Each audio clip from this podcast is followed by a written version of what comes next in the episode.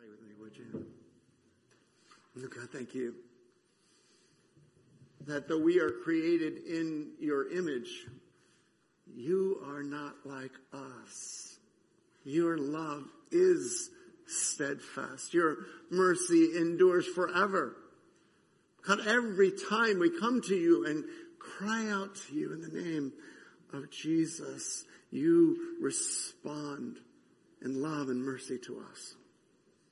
So God, as we think about the situations in each of our lives, forgive us. Forgive us, God, for, for trying to overcome these obstacles by our own strength and power.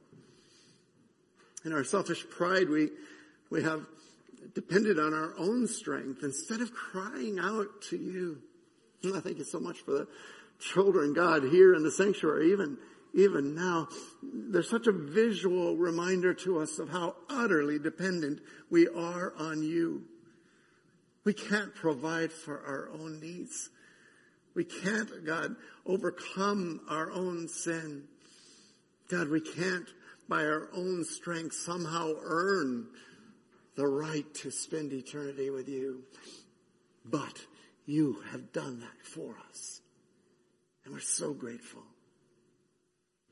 And thank you that you even chose to use the imagery that we're experiencing today. You said, though your sins be as scarlet, I shall make them white as snow. Forgive us. God, would you forgive us our sins, for they are many. We plead the precious blood of Jesus Christ, God, that through him, God, you might, you might restore us to right relationship. Through him, you might strengthen us to lay aside every, every sin, every weight, God, that overwhelms us. Through him, you might allow us to boldly approach your throne of mercy and grace. God, as we, as we come to you now, forgiven, God, cleansed of all unrighteousness. Then, God, our, our uplifted hearts cry out for those still in physical crisis. We think of, we think of Emily and Randy and myriad others who right this moment, God, need your physical healing. Mm. God, we think of those right now whose hearts are broken and who are wondering if they have the strength, God, even, even to rise up and stand. We lift up Dennis to you and just pray that you'd wrap him in your everlasting arms, God. You would hold him close, even as he believes by faith that his bride is with you. I pray that you would fill that, that, that gap that she filled in his life. Now we think of Vera especially and Larry Brian and Kristen, all those who even the next 24 hours will be entrusting their, their brother, their brother-in-law, their son, their friend to you. And I just pray that your mercy and grace would go before them as well. But God, today as we come together, we cry out especially for those whose uh, minds can't even comprehend the intimacy with God that we have been describing these last weeks. We cry out for those who feel far from you. God, maybe some by choice, maybe some as a consequence of, of pain that they could not understand. Maybe some even out of rebellion. Maybe some, God, out of overwhelming sense of unworthiness. I just pray, God, that you would reach out to those who are far from you today and sweetly draw them to you. God, I pray that we as followers of Jesus and as a body of Christ could so lift up Jesus, that people could see Jesus, God, that, that then all men and women would be, would be drawn to Him. And then God, we look forward, so forward to that day um, when we'll stand together. Lord, even those right here online and in this room will stand together, but also with mom, also with our loved ones who have trusted you and who have gone before. And together we will sing these songs of praise. Together we will lift you up. Oh, God, we long for that day. We say in your perfect timing, amen. Come, come, Lord Jesus. Until then, would you grant us everything we need, God, for life, for love, to really live out the Christ life in this place you've called us. And we thank you that you always provide for us, even when we don't know what to say. You have already, as we've seen these last weeks, given us words to pray. You join hands with those nearby you? Would you do that? Our Father, who art in heaven, hallowed be thy name. Thy kingdom come, thy will be done on earth as it is in heaven. Give us this day our daily bread and forgive us our sins as we forgive those who sin against us. And lead us not into temptation, but deliver us from evil. For thine is the kingdom and the power and the glory forever. Amen. Amen. Thank you so much. Would you um, pull out your phones or, or I'm always an advocate for actually having the book in your hand. Pull out the book. Let's look first to the verse I alluded to a moment ago in the book of Psalms. Psalms 46, our Old Testament scripture. I'm going to read a little bit more of Psalm 46 because I want you to see the nature and character of God in Psalm 46. And for those of you who physically, emotionally, or spiritually have felt the need to draw closer, listen to this description of God. And then I'm going to invite you when I get to verse 10. I'm reading out of the ESV when I get to verse 10 to join me in 10 and 11. Hear the word of God from Psalm 46. God is our refuge and strength, a very present help in trouble. Therefore, we will not fear. Though the earth gives way, though the mountains be moved into the heart of the sea, though its waters roar and foam, though the mountains tremble at its swelling. There is a river whose streams make glad the city of God, the holy habitation of the Most High. And God is in the midst of her. She shall not be moved. God will help her when morning dawns. Oh, the nations rage. Amen.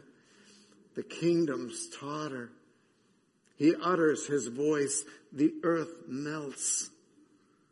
The Lord of hosts is with us. The God of Jacob is our fortress.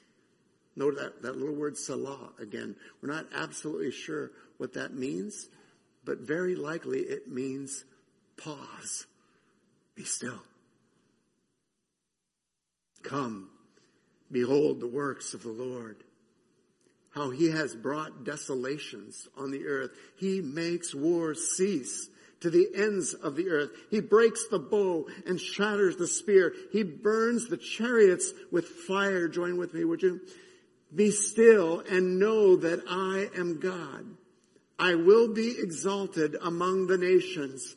I will be exalted in the earth. Keep going if you would. The Lord of hosts is with us. The God of Jacob is our fortress. Selah. Selah. The very word of God. Thank you. Thank you, God. Now would you turn with me to, we're going to be hinting at um, passages you've been looking at for the last two weeks out of Matthew chapter 6. But we're going to go today to First Thessalonians. So there's, there's five T books toward the end of the New Testament. First and Second Thessalonians, First and Second Timothy, and Titus. We're going to go to First Thessalonians, um, chapter five. First Thessalonians, chapter five. I'm talking so much, I'm not actually turning to it myself. There we go.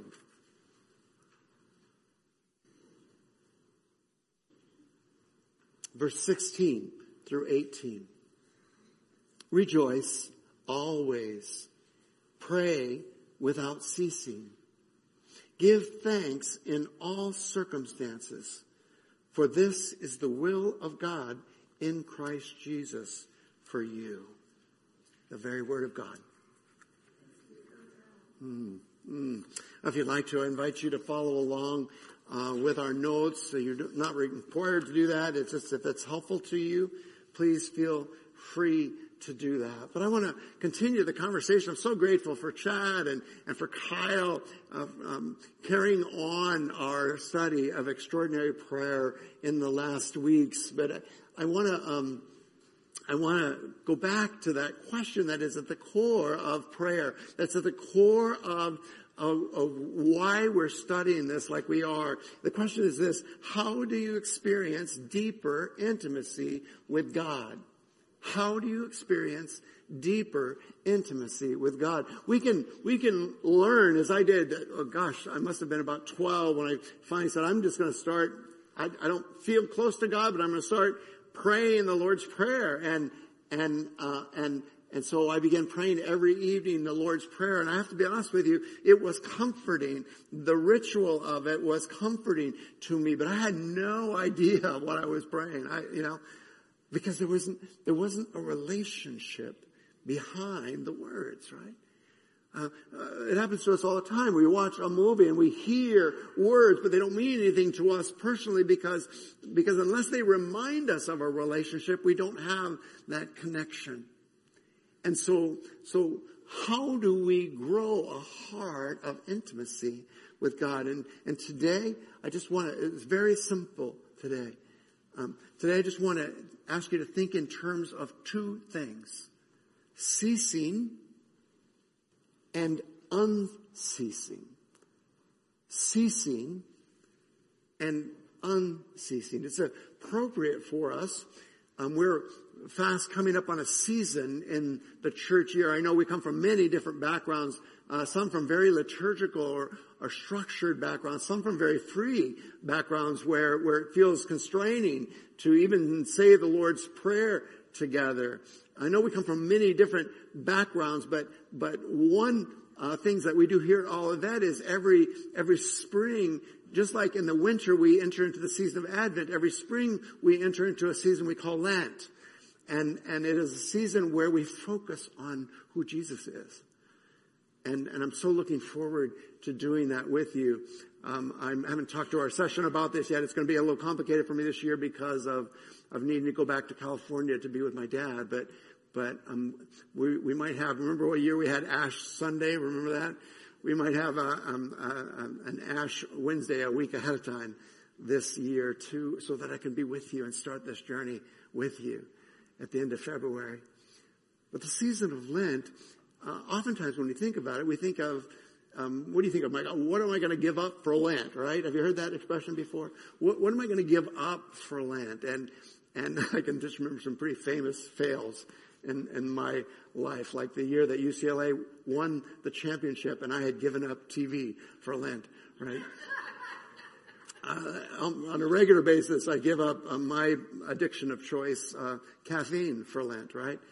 And then I chew on furniture the whole 40 days, right? Trying to get through that. But it's, but it, this issue of ceasing stuff is important. Because our lives get so full, don't they? Of, of stuff. I don't just mean physical stuff, though we have a lot of physical stuff in our lives, um, but also mental and emotional stuff.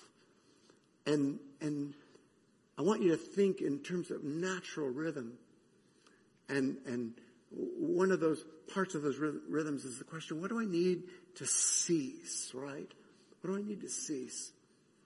And again, Psalm 46 cries out across 3,000 years to us, right? Uh, Psalm 46 cries out, cease striving cease striving and, and be still. Because, because it can be something physical, it can be something emotional, it can be something spiritual, but, but oftentimes we strive by our own energies. We strive to overcome it ourselves. Beloved, I've got good news and bad news. The bad news first, you can't overcome it by yourself, right? And then the good news. You can't overcome it by yourself. Christ alone can do that. So, right at the outset, I just want to say one of the things that I want to invite you to consider leaving behind. You don't have to wait till Ash Wednesday. You can do it now is to cease striving, cease by your own efforts. Wait a second, Pastor Dave, isn't that just irresponsible? Because, because we have to take responsibility for ourselves. We were just talking a couple of minutes ago about one of the struggles in our work culture right now that people won't take responsibility for anything, right? People won't, won't, it's, it's crazy right now. What's going on? What are you saying, Pastor Dave? That's part of our problem right now, that people aren't taking responsibility. No, let me, let me be really clear. Let's take responsibility for the things that God has entrusted to us. But let's not take responsibility for the things that He hasn't entrusted. I got a little amen corner going right here in the front of the room. So I'm, I'm leaning over you all and talking to you. Um, let's not take responsibility for things that He did not charge us to, right? And let's be honest, right? Where does most of our striving come from? It comes from things that we cannot control. We cannot. There's that word, isn't it? The C word, right? Control. So 3,000 years ago, David through the psalmist said, let's stop. Let's stop our striving, right? I, my grandmother, um, who I've mentioned so many times, uh, was just an amazing woman. I, I, um, um, I remember her fondly. She's stately uh, woman, didn't take anything from anyone, and uh, and and my grandmother had a favorite phrase when the grandkids kind of got out of control. She would say, "Be still," right? Be still. And I would think, "Okay, Grandma." I'll be still, right? Uh, she picked up on that, that a lot of times our, our activity is, is the problem. We just need to stop. We need to cease striving and be still. Look what the promise is. And we won't camp on this today, but look at the promise. When we're, when we stop striving, when we just grow our intimate relationship with God, when we know that He is God, what does He say will happen? I will be exalted among the nations. I will be exalted in all the earth. Isn't that what we most greatly desire? And God says the way that that happens is when you stop being God and let me be God. Right? But I think also, I mean, you, you, um, studied together um, two weeks ago with with uh, our elder Chad, who was bringing the Word of God from Matthew six. You you saw several ways that you can grow an intimate heart of God. We'll summarize them again in a couple minutes, but but one of them, one of them that that on a regular basis we as North Americans and as Westerners uh, deny is um, is Sabbath. Uh, and, and, and one of the major things we need to cease is to cease working and rest. A lot of you are going, well, I'm, I'm retired. What are you talking about? You know exactly what I'm talking about. A lot of you got a lot busier when you retired than you were before, right? And I'm talking, and I'm talking sometimes about good work. I'm talking about good things that you're doing. God says, I want one day of your life. Remember the Sabbath day and keep it holy. Keep it set apart, right? Six days, knock your lights out. Loose translation. Six days you shall labor and do all your work, but the seventh day is a Sabbath to the Lord your God. On it you shall not do any work. Exodus 20 all the way to Revelation 20, right? Um, cease working and rest. Know that He is God. What do I need to cease? Cease striving. Cease working. But what in my life needs to be unceasing? I, I mentioned it's like a, like a rhythm of breathing, breathing out and breathing in, ceasing some things, but also doing some things unceasingly, right? Look at these. We're going to camp, especially on the middle one, but all three of them are critically important. Rejoice always, right? Unceasing joy. Isn't that beautiful? Rejoice always. Pray without ceasing. Commune with God without ceasing. Give thanks in all circumstances. I cannot tell you how many times those words have come back to me in the last three weeks. In all circumstances, not for all circumstances. I'm sorry, God, I'm not to thank you that my mom fell and broke her hip, right? I'm not to thank you for that. But I, I can thank you in that. I can thank you in the midst of that. God, I'm not going to thank you that, that we're in a COVID season and no one could be with her in the hospital. I'm not going to thank you for that, but I'm going to thank you in that, God, in that circumstance. I'm going to believe that, God, you are the one that can reach out to her when she's all alone, right? I'm going to believe that, God. I'm going to give thanks even in this circumstance. And again, I just shared with you earlier, um, I think if if I would have asked her, I said, "Mom, would you want to would you want to um, break your hip and linger for um, months in pain, or would you? Are you ready?" And she said, "Oh, you know, that was an easy call. I'm not making that up either because she she and my dad both made that really clear. You know, do not go to extraordinary measures. Do not do it. And please understand, she's 88 years old. She's 88 years old. It was it was a, a great choice. Don't go to extraordinary measures." Right? I'm ready.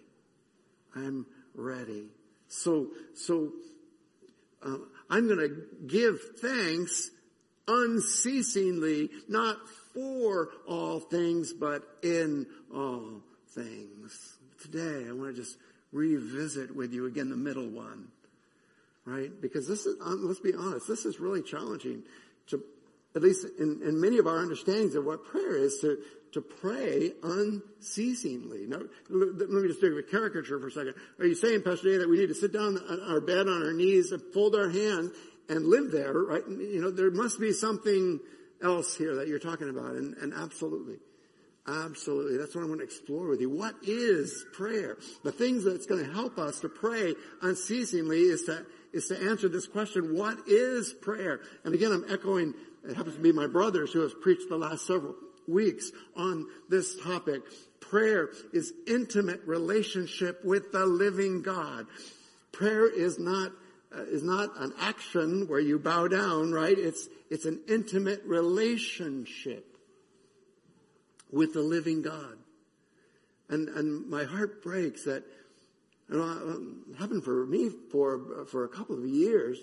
Some people it's happened for a couple of decades that they do all the motions of a religious life, but have not entered into intimate relationship with the living God. What are you talking about, Dave? What, what are you talking about, this intimate relationship? That's not in my, my um, frame of reference. And let me just, let me suggest some quick things real fast. It is intimate communication, right? Intimate communication. It's intimate in terms of what is communicated, right? Uh, and, and again, we're in danger here of, of being list oriented and praying through our intercessory list and forgetting that God also wants to talk to us about our intimate relationship. It's intimate, it's intimate in terms of what is communicated, but it's also intimate in the sense of the way that we communicate, right? So hard when you are not in intimate communication. It can happen suddenly, so suddenly with another person or, or certainly with the Lord. You, you might have all your life felt close to Him and then for some reason all of a sudden you feel far from Him. What is communicated and the way we communicate is, um, is critically important. But it's so much more. It's so much more. It's also intimate community, common unity, right? It is, it is intimate community with God the Father. And I love the imagery that he grants us that, thinking all the way back, we, we can just crawl up into his loving arms, right? And, and experience experience that community with our Heavenly Father. God grants us His Holy Spirit so that no matter where we go, no matter when we reach out to Him, the Holy Spirit who dwells in us opens a line of communication that we can, that we can commune with God, right?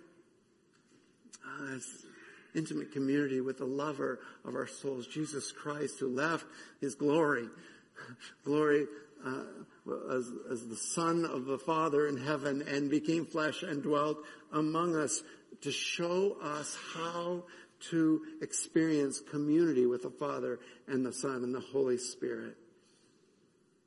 That as we will symbolize in a few moments, it's also intimate communion, right? Not just a common unity, but a common union. I am in Christ and Christ is in me. The union of, of our spirit with His. It is intimate communion together. And, and it's so much fun just being together. My sisters and I have been scattered for 30 years, more than that, probably 40 years. And, and to be together for a week and a half, almost continually, uh, was was so precious, right? To have that communion together. We would we would have meals together, and I hadn't done that with my sisters in so long. But there's just something about about eating spaghetti with people, right? That just makes you feel close, right? Especially when the little spaghetti thing comes out and whips you on the side of the face, leaves a big red mark. And you're thinking, shall I tell my sister that she has a big red? No, I'm just going to let it go. And there's just something beautiful that happens when we share an intimate meal together. And, and God says, I want to do that with you. I want to do that with you. I'm so grateful that we came before the Lord a few moments ago and offered to Him all our brokenness, that there's nothing hindering us today from intimate communion with God. It is Christ in us and we in Christ. But what does it mean if this is what prayer is? What does it mean to do this continuously, right? What does it mean to pray continuously? Again, it's not something we do. If it was just something we did, then we would have to do it 24-7, right? And, and please don't misunderstand me. All those different things, grace, before meal, um, uh, a, a, prayer when you awake, uh, all that floods my soul. It's Jesus. It's my morning prayer, right? Uh, the, the last words before you fall asleep. I love you, Lord. I love you, Lord. Um, all those things are really important. I'm not diminishing them at all. Those things that you do are important, just like it would be for a human being that you walked among. But, but prayer is not a call to do prayer. It is a call to be prayer. To be prayer. And I think this first came to my awareness. I've shared it with you so many times um, in an old Keith Green song. Um, Keith Green passed away in I think like 1982 or sometime in there, but he'd written a song called "Make My Life a Prayer." Right?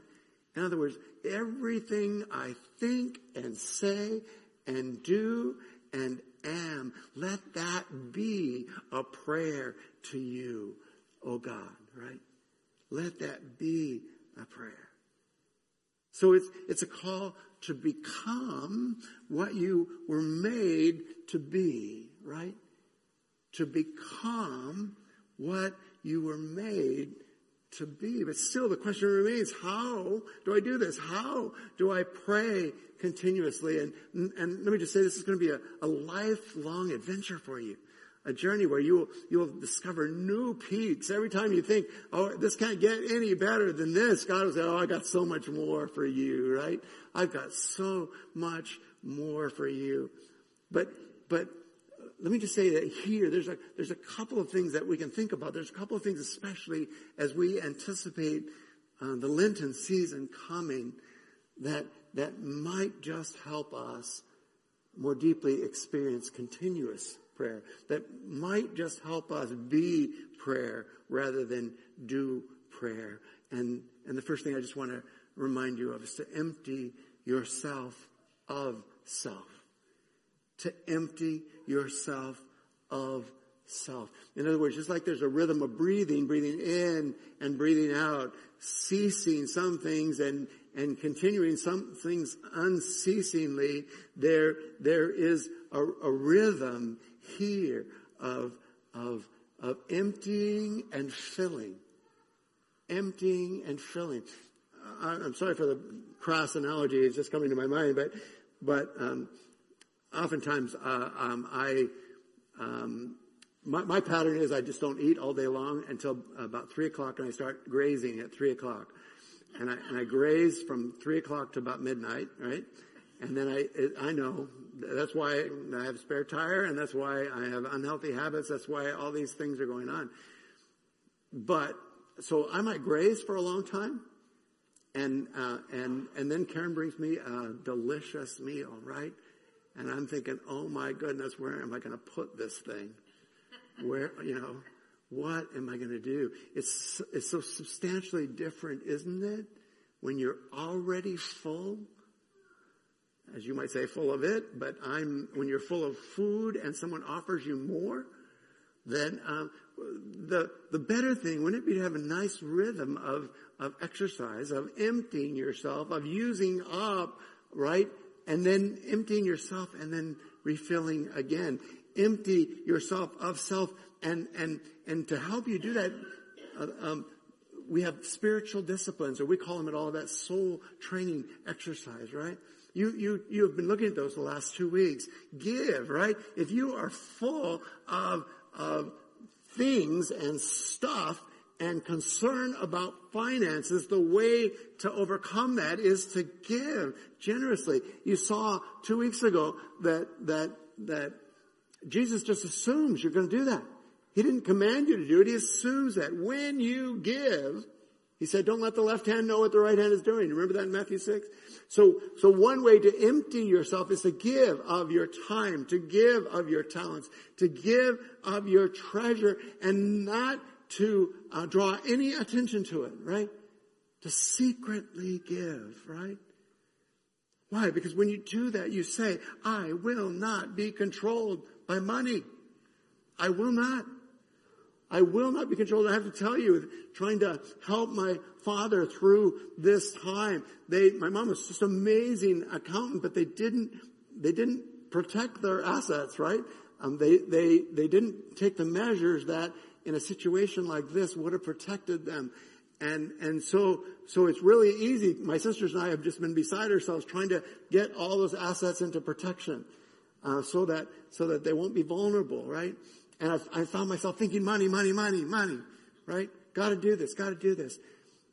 Um, giving says, I will not be controlled by money. But forgiving, we saw in Matthew 6 as well. Forgiving uh, also is a way of emptying yourself. What are you saying when you choose to forgive? Do you remember both Chad and Kyle mentioning this? This is probably one of the greatest stumbling blocks for people in at least North American culture is the inability to forgive. When people have hurt you, when things have been done to you, uh, the inability to forgive yourself, right? When you forgive, you, you set the prisoner free, remember?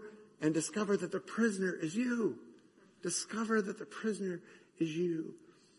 When you forgive, you say, I will not be controlled by anger. I will not be controlled by anger. I'm emptying myself of that. As we talked about just a moment ago, when you fast, Jesus said in Matthew 6, 16, fasting is another way of emptying yourself of self. You're saying, I will not be controlled by my appetites. I will not be controlled by my addictions, right? And one of the blessings is for all the people that say, well, I'm, I'm not going to go through the, the motions of giving something up for Lent. Well, you know, you're missing a great opportunity to break the control of something over you. It doesn't mean that it is bad. If I stop having coffee for, for 40 days, it doesn't mean that coffee's bad. Last week, changes every week, but last week they're saying coffee's good for you, right? Um, no, it, it, but something good for you can control you, right? I will not be controlled by my appetites or my addictions. Just as there are soul training exercises or spiritual disciplines to help us empty ourselves of self. There are also spiritual disciplines that help us be filled with God. We empty ourselves of self, but, but you cannot just empty yourself, right? Jesus spoke very clearly about that. You can cast out all the demons of your life, right? But if nothing replaces them, if nothing fills you, then those demons are going to come back sevenfold, right? So it's not just emptying yourself like Eastern meditation, it is also being filled with something else instead. And the great clarion call of scripture is fill yourself with the living God, right? Fill yourself with the revelation of, of God. Get out in creation. Go look back in the backyard and, and, and pull a, a rose or a, even a leaf and, and just look at the intricate detail of that. Fill yourself with the revelation of God through His creation. Many of us have been so blessed by, by Mary and her photography. She hangs out a lot at, at I want to say Howell Wetlands. And, uh, and we get these incredible pictures. I drive by Howell Wetlands about once a week and I never see a bird there, right? I never see a mouse. And, and she comes back with these stunning pictures. I think she's making them up I think she's creating them. No, I think that she understands um, the revelation of God in creation. And she has an eye for it, right?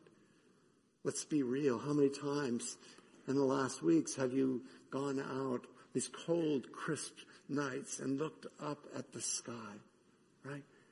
Uh, in, the, in, the, in, the, cold air, it, there's less moisture and it's just so much clearer, right?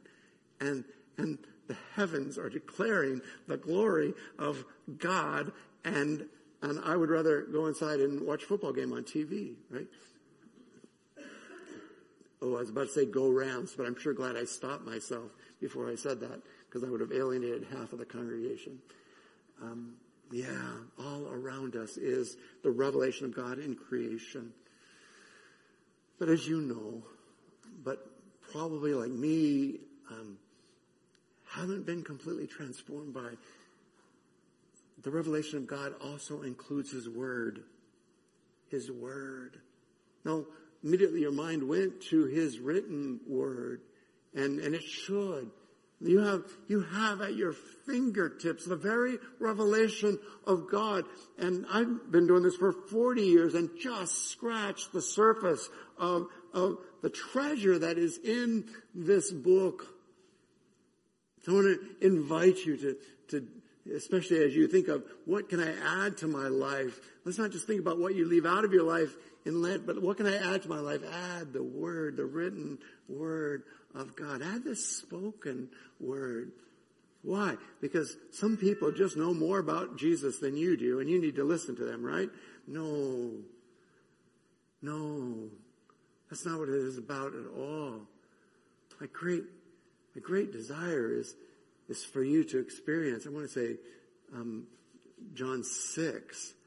Yeah, it's coming. John 6, 43 to 45. Uh, everyone, God's desire is that everyone would be taught by the Holy Spirit, right? You don't need someone to bring the word. What are you saying? You're saying, you just said, listen to the spoken word. There's something that happens when people, as, as frail as we are and as broken as we are, when we speak the word of God, there's something that happens and God's Holy Spirit quickens. How many times have I preached and someone's come up afterwards and said, when you said this, it was so powerful to me and I thought, I didn't say that. I wish I had said that, but I didn't say that. The Holy Spirit said that to you as I spoke the word of God. So the written word is critically important in terms of the revelation, but also the spoken. I'm so grateful that you came out on a cold and icy day to hear the spoken word of God too. I trust you, I beg you, Holy Spirit, translate my words so that life is the result of our time together. But for all your commitment to the written word and to the spoken word, if you miss the, per, the point of that, you will have missed everything. Because there are people that understand so much more than I do about this written word and have no relationship with the living word, right? the goal of the written word and the spoken word, come on up worship team if you would, is is that you would encounter the living Word, Jesus Christ, that you would experience intimate communication with the living Word, that you would experience intimate community with the living Word, that you would experience communion, co-union with the living Word, Jesus Christ, Christ in us and we in Christ. So this, this cold winter morning, I invite you, be filled with God, with the revelation of God, and most importantly, with the presence of God. With the presence of God. I invite you, pray that 3,000 year old prayer. Lord, help me to cease my striving. Help me, God, to be still and know that you are God. Mm. In a few moments, we're going to um, share uh, this precious, holy moment, the sacrament of the Lord's Supper. And just a, a quick word to you about that. Um, I'm grateful uh, not for the little plastic communion cups, but I'm I'm grateful in them, right? That we can still do this. We can break bread together. And to access that bread, there's a very thin layer of plastic on the very top. And, and when you're ready later, you can just pull that back and it'll give you access to the bread. And then in the second part of communion, we remember what Christ has done on the cross for us. We remember the blood of Christ and to access the, the juice which represents the blood of Christ, then you pull back all those tabs and it will, it will open the cup to receive that. But let's take a few moments. Let's be still and know that He is God. Let's Let's recognize that for all our spiritual grazing, He is the bread of life. And He's here right now for us. Are we hungry for Him? Are we hungry?